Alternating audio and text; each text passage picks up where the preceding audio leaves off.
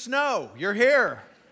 Got a nice, fresh layer of white. Isn't it great? Don't you love it? Yeah, just the way it's supposed to be in northern Ohio in January, right? Well, I'm glad that you're here. Are you ready as we continue in John? Okay, we're, we're think about this. Most popular book in the world, most popular book inside the most popular book of the world is the book of John, written by one of Jesus' three closest disciples, probably the youngest disciple, the disciple who outlives the martyrdom of all the other disciples. And now he's writing, he probably had access to Matthew, Mark, and Luke. And now he's writing John and he's filling in some of the gaps and he's just sharing some things that maybe they didn't share. Uh, some of it's the same, but there's a lot more differences in John because he's including things that the other guys didn't mention. And we've already talked about uh, how the book opened. We did that at Christmas, that the Word became flesh. We talked about how his first miracle was in Cana and he turned water into wine at that wedding. And then he came, we say down, but they say up to Jerusalem because it's uphill, up in the hill country. Came to Jerusalem, entered the temple, cleared the temple, had a conversation with a religious leader at the pinnacle of religious leadership named Nicodemus. Basically tells Nicodemus, hey, all your religious striving is not going to work. You need new life, you need to be born again. He leaves there and then heads back to Galilee, the northern region of Israel. He goes through Samaria, where a lot of Jews would go around that because they were uh, people that they felt were inferior. He meets the woman at the well. She believes, and because of her testimony and a challenge to her village, they all believe. Luke talked about that last week. And now Jesus gets back to Cana, where he started with that first miracle, it's back there, and that's kind of where we pick it up. And we're going to pick it up. We're going to try to cover a lot today, so are you with me?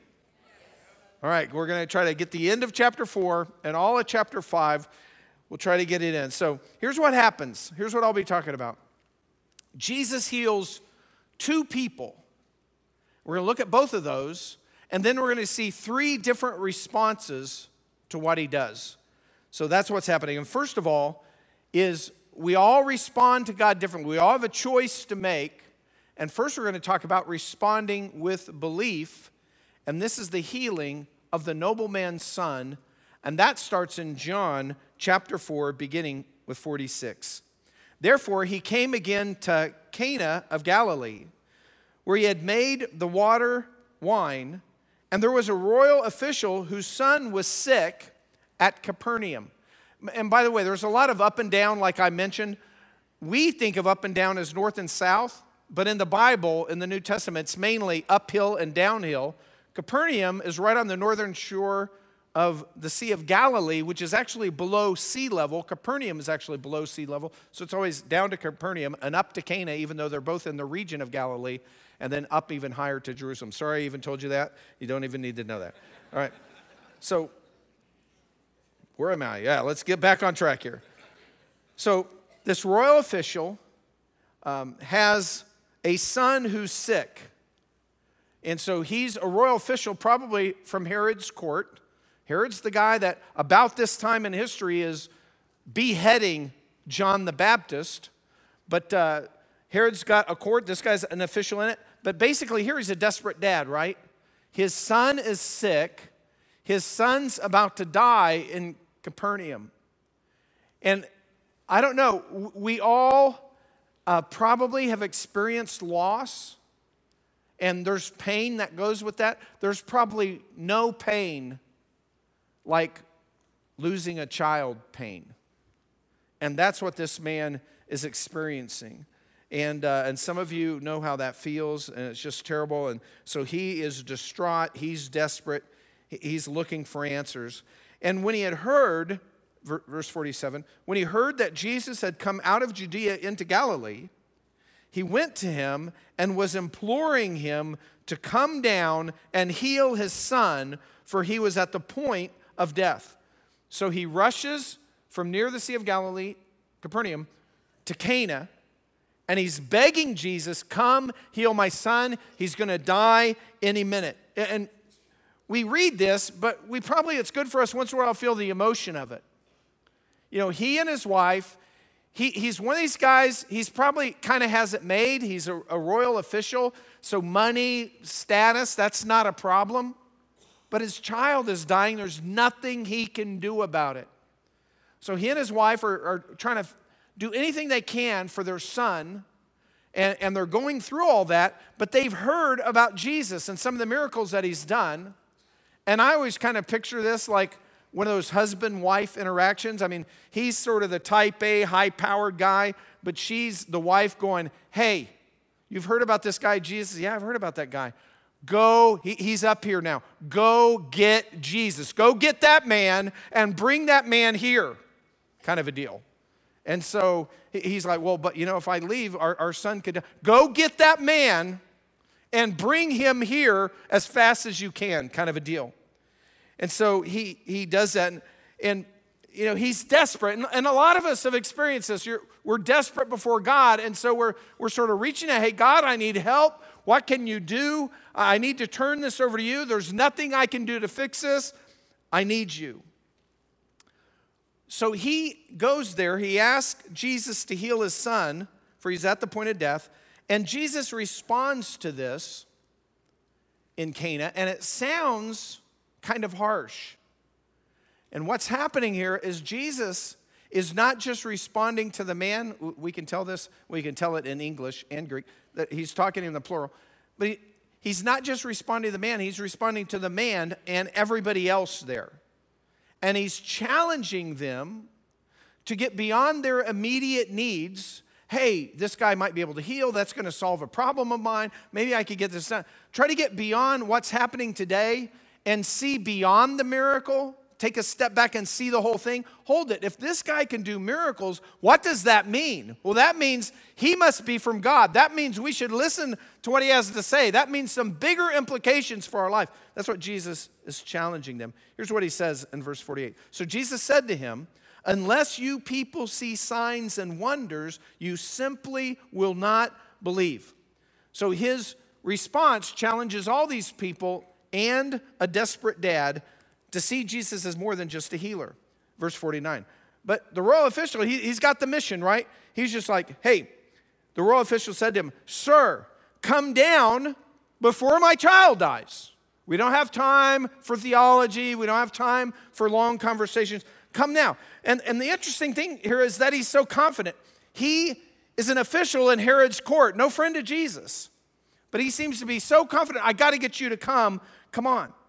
And why is he so confident? Well, it has to be because what he's heard about Jesus. And in that sense, he's kind of like all of us. Because everything we know about Jesus is what we've heard from somebody, either a friend or somebody who introduced us to Jesus, or when we go to the Bible, hey, we're right now we're studying John. We want to hear what John, who walked with Jesus, has to say about Jesus. Same kind of deal. And so the royal official said to him, Sir, come down before my child dies. And here, Jesus presents the man with kind of a dilemma because Jesus asks something of him. He presents him with a dilemma and meets his request. Jesus meets his request, but it's on Jesus' terms, not the man's terms. He asks the man, okay, trust me at my word, basically, is what's going to happen. Verse 50 Jesus said to him, Go. Your son lives. And the guy's like, What? Go. Go ahead. Go on. Your son lives. Hold it. You mean me go back to my wife and you're not even coming to heal him? You're just saying he's okay? I'm going to show, I'm going to ride back to my wife and tell her you're not with me? There could be two deaths in the family if I did that.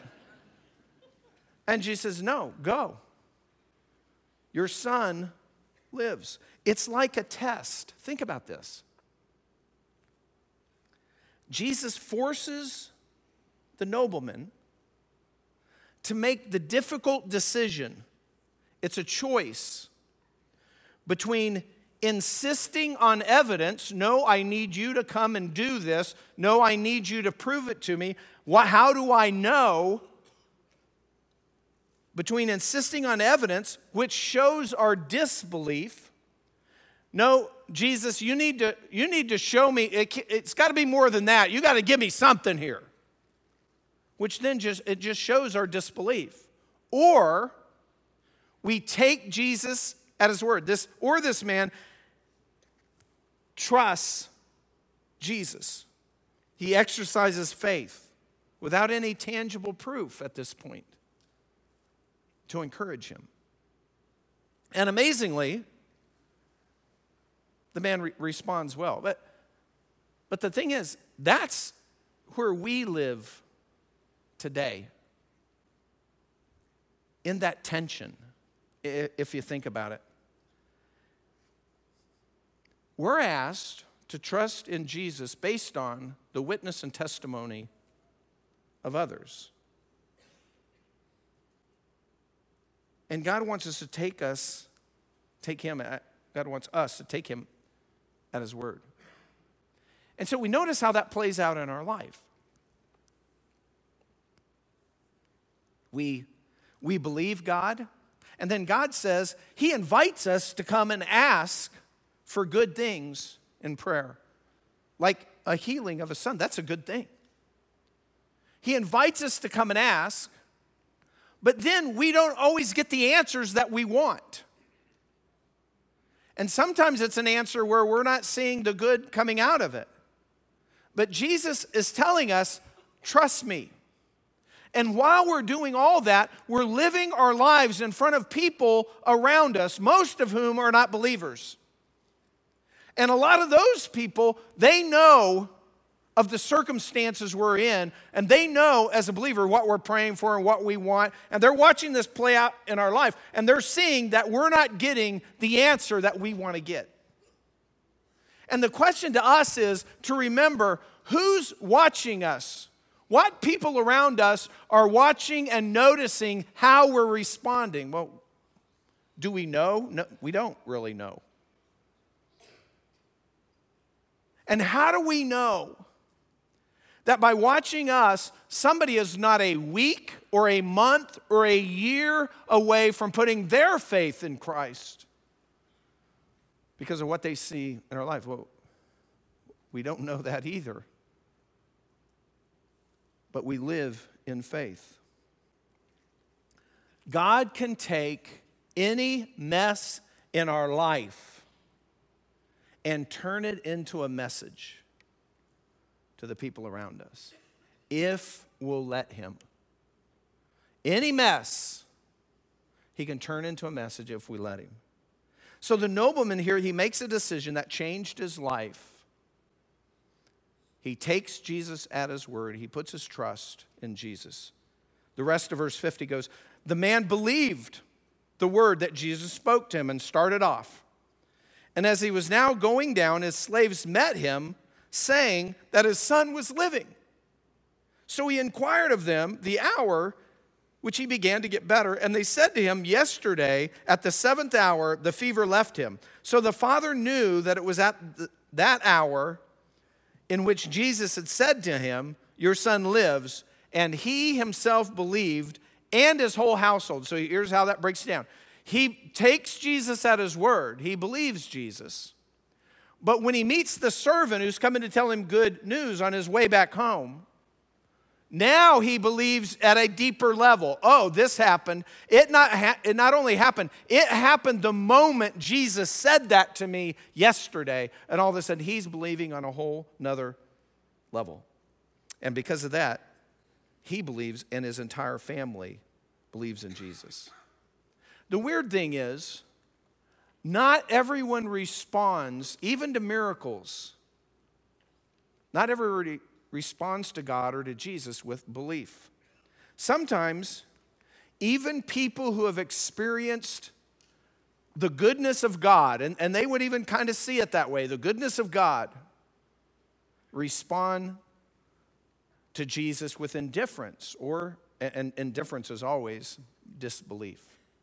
And, and we see that next responding with rejection. So the next chapter begins, chapter 5, verse 1. After these things, there was a feast of the Jews, and Jesus went up to Jerusalem. Now there is in Jerusalem by the sheep gate a pool, which is called in Hebrew Bethesda, having five porticos. In these lay a multitude of those who are sick, blind, lame, and withered. And he's, he's describing something. So now, back down south, but up to Jerusalem, he's there, and just outside the northern wall of the temple, but inside the wall of Jerusalem, there is a pool. It's actually still there today. Been there. You can go visit that. Uh, it looks a little different now. It's way deep because of all the years. But uh, they dug down to get it. But and so he's there, and, and this is the pool of, of Bethesda by the sheep gate. And what was happening there, it's a pool of five porticos or five colonnaded porches we know by history this was a pool that was actually divided in two, and there was a porch in the middle, so it's four on four sides, one in the middle, five porticos. And that pool was used then to run the, which already should be relatively clean, sacrificial sheep through the pool, and then on the north side of the temple, go through the sheep's gate, a smaller gate that was mainly used for the sacrificial animals to enter into the temple grounds. And so that's what's happening. Now, if you're following along in your Bible, which you should be, you're going to notice something in this verse.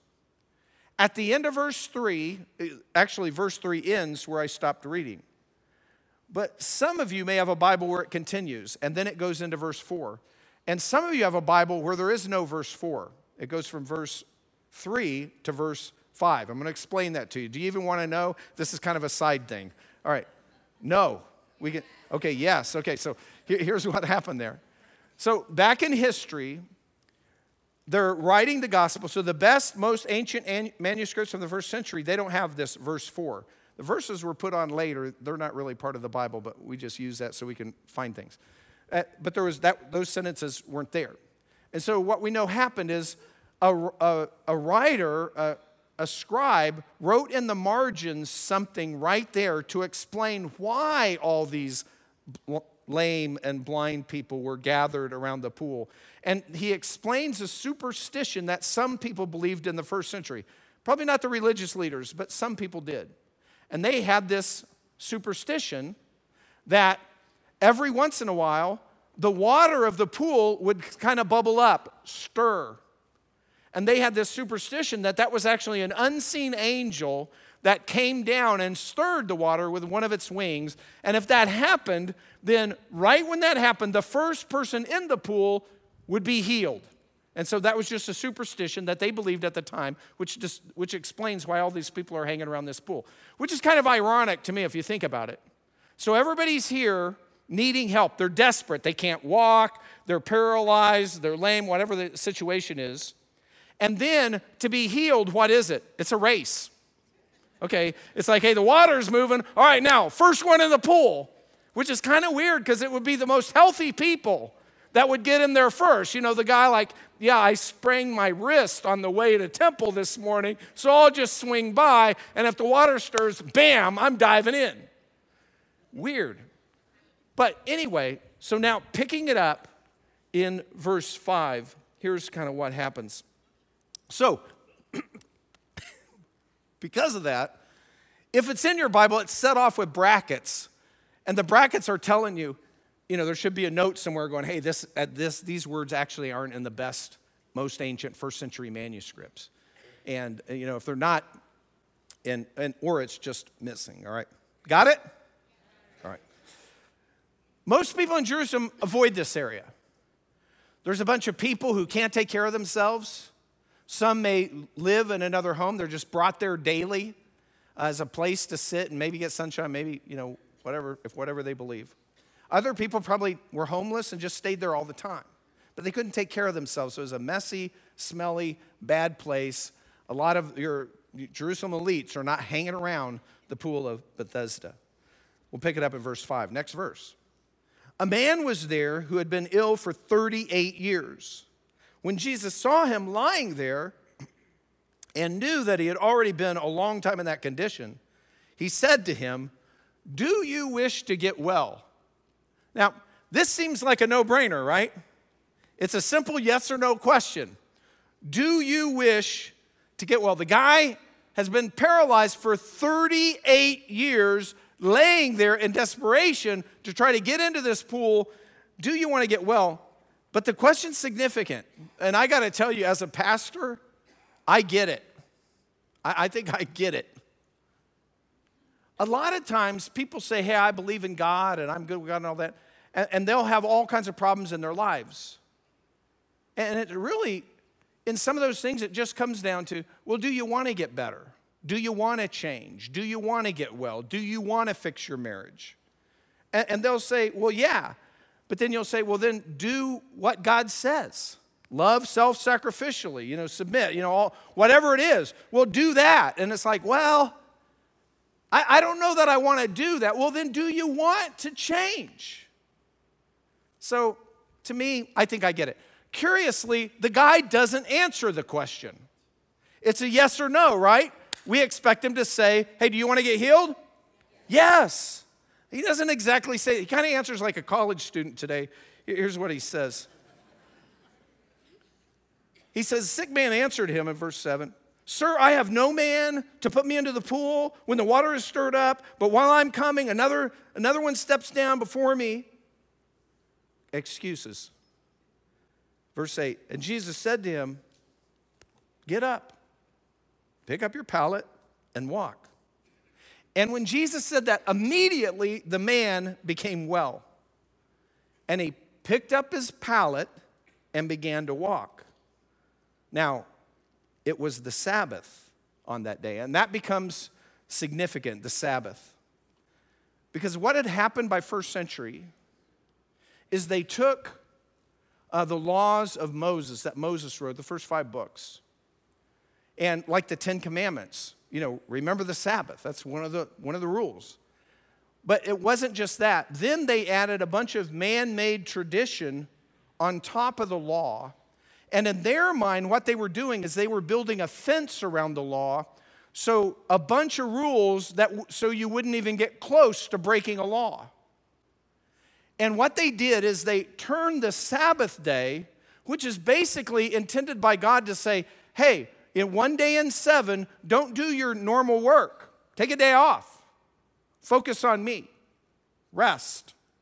You know, so they took that and then they said, okay, he said, don't work. So then they started laying all these you can't walk a certain distance, you can't carry anything, you can carry some things, but only from a house to a house, and, and just rule after rule after rule, which meant observing the Sabbath became harder than just going to work every day because you had all these rules. And that's what they had done. And so the whole point of the Sabbath was lost and all that.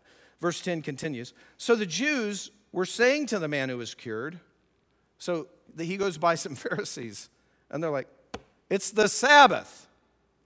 It's not permissible for you to carry your pallet. Which is weird because they probably knew that he had been healed. I mean, they're watching Jesus like a hawk at this point after he cleansed the temple. And they know this man's been healed, but they're, and you'd think they'd be going, wow, but they're not. They're like, what is this? Whoa, whoa, whoa. This man's carrying his mat. It's the Sabbath. Can't do that. They confront him. They can't get past their tradition. And they actually probably didn't see this because, well, the next verses tell us that. Verse 11. But he answered them, this is the, the formerly paralyzed guy, He who made me well was the one who said to me, Pick up your pallet and walk. And they asked him, who is the man who said to you, Pick up your pallet and walk? But the man who was healed didn't know who it was, for Jesus had slipped away while there was a crowd in the place. You can imagine when this guy stands up that he's been around all these people, that causes a commotion. Jesus kind of quietly slips away. And, and I got to tell you, as we're going through this, this guy's been healed by Jesus. This is not a nice guy here. And you'll see that. There's nothing really good about this guy. Jesus heals him anyway. Well, that's what he does with us, doesn't it? Well, anyway, verse 14. And afterward, Jesus found him in the temple. So now, later, Jesus reapproaches this guy. Now he's in the temple. Remember, he spent 38 years on the other side of the wall of the temple, hearing everything that's going on in the temple, but never been there. Probably wouldn't allowed there. And now he goes in to check that out. Jesus sees him in there. Jesus approaches him again. Afterward, Jesus found him in the temple and said to him, This is very interesting. Behold, you've become well. Do not sin anymore, so that nothing worse happens to you. Not a lot of times where Jesus heals somebody, then he does a follow up with them and says, Hey, by the way, you better stop what you're doing or something worse is going to happen. And we don't know what the sin was. We know what the worse is. That's an eternity in hell. But I'm thinking the sin was that Jesus is basically warning, warning him hey, you need to rethink what just happened to you. You're caught up in your circumstances. Hey, you could move. You think all your problems is over. But you're just focused, it's the same thing. You're just focused on the healing. You should think about it a different way. This guy was able to heal me. What does that mean? Who is this guy? It should cause everyone to focus on the identity of who is Jesus, kind of a deal. And so Jesus is warning him, and this guy, all through the story, is just indifferent, which, he's, which is just a form of rejection. Because right after that, right after Jesus approaches him in the temple, he runs and finds the Pharisees who he knows they're looking to get whoever told him that, and he rats Jesus out. Hey, that guy you're looking to violate, you know, the guy that you got on me for violating the Sabbath, and I told you a guy told me, and I didn't know who it was. It's that guy. Go get him. It's his fault.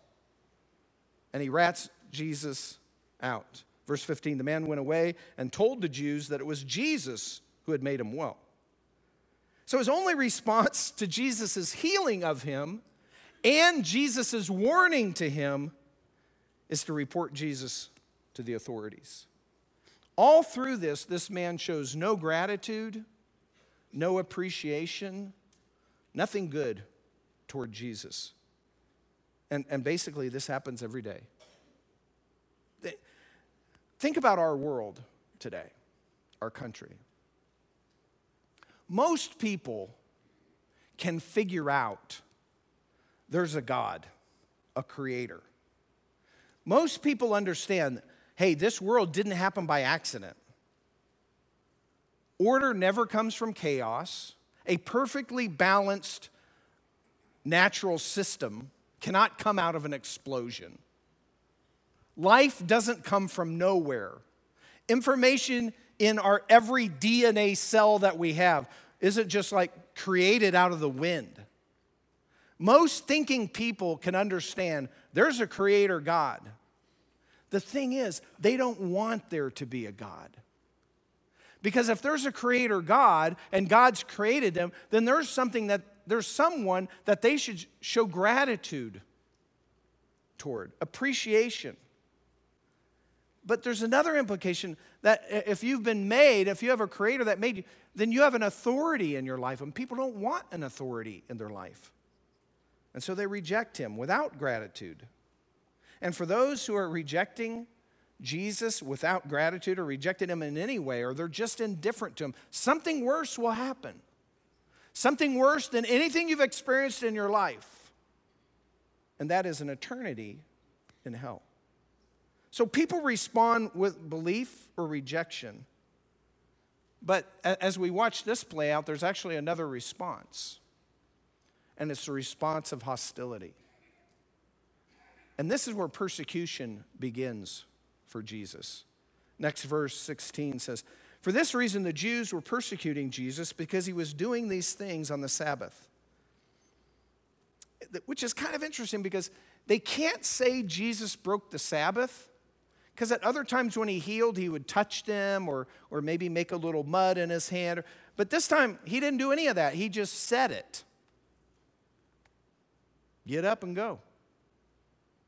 Well, speaking is not work, so he didn't really violate, but they're getting him on the detail that he told a guy to pick up his mat, and that guy didn't really break the law, but he broke the oral tradition that was around the, the law, and they're persecuting him for that.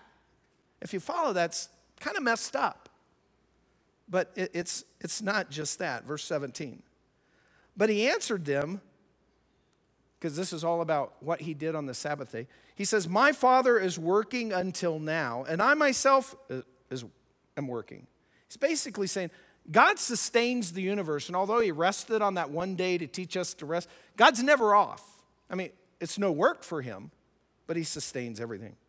Verse 18 For this reason, therefore, the Jews were seeking all the more to kill him because he not only was breaking the Sabbath, but also was calling God his own father, making himself equal with God. And that is what Jesus is doing. So, what follows in the rest of chapter 5 is sort of this running debate, but it's mostly Jesus talking. And he's basically, if we wanted to put it in a nutshell, it'd go like this Hey, you want to know what God would do? Watch me. You want to know what God would say about this? Listen to me. Because he is connecting himself with God. And he keeps doing that. And now the Sabbath breaking is just one, it was just a pretext. Now it's all about blasphemy. And by the way, three years later, they have him crucified for the same thing blasphemy, saying that he was God.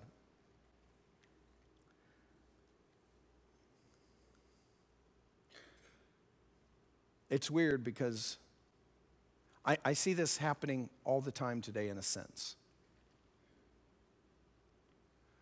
We experience the goodness of God all the time. If we're breathing, we're experiencing the goodness of God. God is sustaining every breath that we take.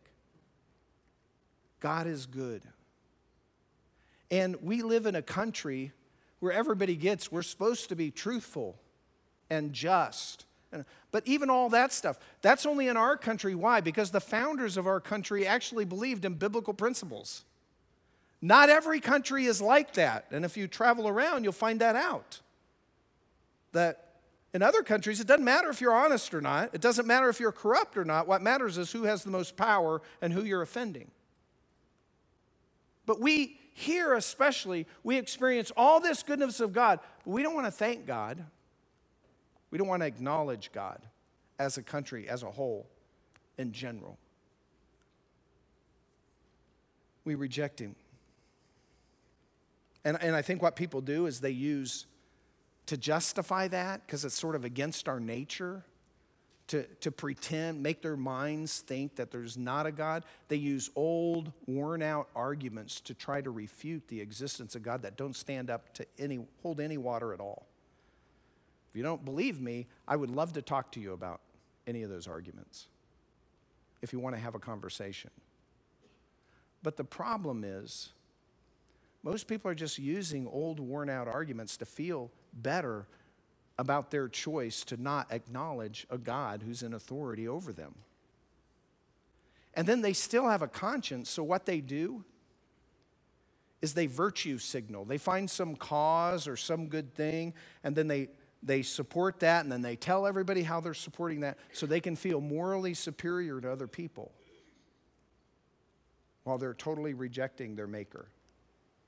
We see it play out all the time all around us. And like I said, if you ever want a conversation about that, I'd be happy to talk to you about that. But ultimately, it's Jesus who defends himself. And that's what we see next as chapter 5 continues. He responds to rejection and indifference and hostility with proof. And I kind of read a bunch of verses here, and I'm not going to do that this time because I think I lost first service and we got into this. Let me just say it this way well, let, uh, maybe I'll share a few of them from this rest of chapter 5. You know, first he says, Jesus points out, oh, you want proof? What about John the Baptist? Uh, he does that here in uh, verse 33. He says, You, he's talking to the religious leaders, you have sent to John, and he testified to the truth. He's talking about something that already happened in John 1, where John the Baptist is out there, a guy in camel hair, you know, eating uh, locusts and wild honey, and he's just, he's, you know, he's, he's just out there doing his own thing. But they see this guy's like a prophet. So they send a delegation from Jerusalem, these guys do, to say, hey, John, who are you? Are, are you? are you the Messiah? Are you saying you're the Messiah? And if you'll remember, what John said is, no, I'm not the Messiah, but he has shown up. He's here. The Messiah is amongst us right now. So repent, for the kingdom of heaven is at hand. You know, I mean, that's what he was saying. And then Jesus is just saying, hey, you guys sent to John, you saw him as a prophet. He said I was the Messiah. You didn't believe him. He goes on to say, But the testimony which I receive is not from man, but I say these things so that you may be saved. He's saying he's got a greater witness. And then Jesus points out, Look at everything I'm doing. These are all the signs of the Messiah that we've been waiting for for hundreds of years, but you don't want to see it because it's something that's outside of your little God box. And you don't understand it, so you're rejecting it. And that's exactly what people do today. They reject God because they don't like everything that's in here, and so God doesn't fit in the little God box that they've created in their own mind because of all this, and they're like, oh no, I can't believe in a God like that, fill in the blank. Oh, I can't believe in a God that, but, but, but. Well, you got a fake God that you're believing in. Because the real God has revealed himself in the most famous book and the most famous man that ever existed. What he's saying. Then he goes on to say, Hey, my father. And he keeps hammering this fact that his unity with his father, I and my father are one, is kind of how it plays out all through these verses. And then he says, and by the way, your scriptures, which at that time was the Old Testament, the scripture that you love to memorize so much, in verse 39, he says, You search the scriptures because you think that in them you have eternal life. It's these that testify about me. And you are unwilling to come to me so that you may have life. He's saying, Hey, you've chosen your tradition that you've attached to the written word of God over a live demonstration of God in your midst. That's what he's saying. The entire Old Testament pointed to Jesus, they miss it. He goes on to say that, I wasn't going to do this, but he goes on to say, Do not think that I will accuse you before the Father. The one who accuses you is Moses, in whom you've set your hope. He's saying, You think I'm on you? Hey, Moses, the guy you're studying all the time, who wrote the first five books, the ones that you've memorized, he accuses you because he's writing about me. For if you believe Moses, he says, you'd believe me, for he wrote about me. But if you do not believe his writings, how will you believe my words? They just missed it. There are some who know a lot about the Bible, but they miss they miss Jesus. I, have experienced, I, I've known people who've, and they were Christians, but they would memorize an entire book of the Bible, which I've never done that. A long book, you know, like a gospel. They memorize the whole gospel. But in my experience, the weird thing about it, and these are good people, but then I would, I would bring up something that I knew was in the gospel that they memorized, and I would say, well, you know, where it says this, this, and this, and this, because I just read it. You know, not that I have any memory, but yeah, I just read, just reading about this, this, and this. You know all about that. And they're like, what? Well, this, this, and this. Where's that at? Uh, I, I, I don't know where that's at. Well, you have this whole, I've heard you, you have this whole book memorized. Yeah, but I can't really answer questions about it. I just know what word comes after another. It's that. Well, you could memorize something, but sort of lose the meaning of it. You know what's there, but you don't see why it's there. Happens all the time. And so the question is what about you? How are you responding to Jesus? Have you responded with belief? Because if you have, if you're a believer, sometimes your belief will be tested. Jesus will put you in a dilemma. And it'll be like, okay, I either trust Jesus or I demand something else of him that just shows that I don't trust him. Is that what you're doing? Or maybe you've experienced the goodness of God, and by the way, if you're here, you have, but you're indifferent, which is just rejecting him you, really don't want his interference in your daily life. You want to do your thing. There's no room for Jesus, at least not as an authority. Or are you here also not a believer and you're hostile to the God of the Bible because you don't like what he says? Either way, God loves you. He knows you, He loves you, He proved His love for you by dying on the cross 2,000 years ago. He died for you personally. And He's asking you to trust Him, to take Him at His, take him at his word, to put your belief in Him. And I would encourage you to do that. Whether you're a believer and you're faced with the next crisis, or whether you're not a believer, trust Jesus. Let's stand together. Father God, we thank you for your goodness. Lord, thank you for everything that you've done for us. And Father, before we kind of close out with a song, Lord, we need to do a heart check to make sure where we're at with you. Lord, Because most of us here, we say we believe you. But sometimes when you throw out a simple test, we don't do so well. Lord, help us to trust you, grow our faith, help us to believe at a deeper level. And Father, for some who are here, uh, they believe you existed, they've experienced your goodness, and they would even say you're good. But they're not submitting, they're not following. They've experienced your goodness, but they have not given you their life.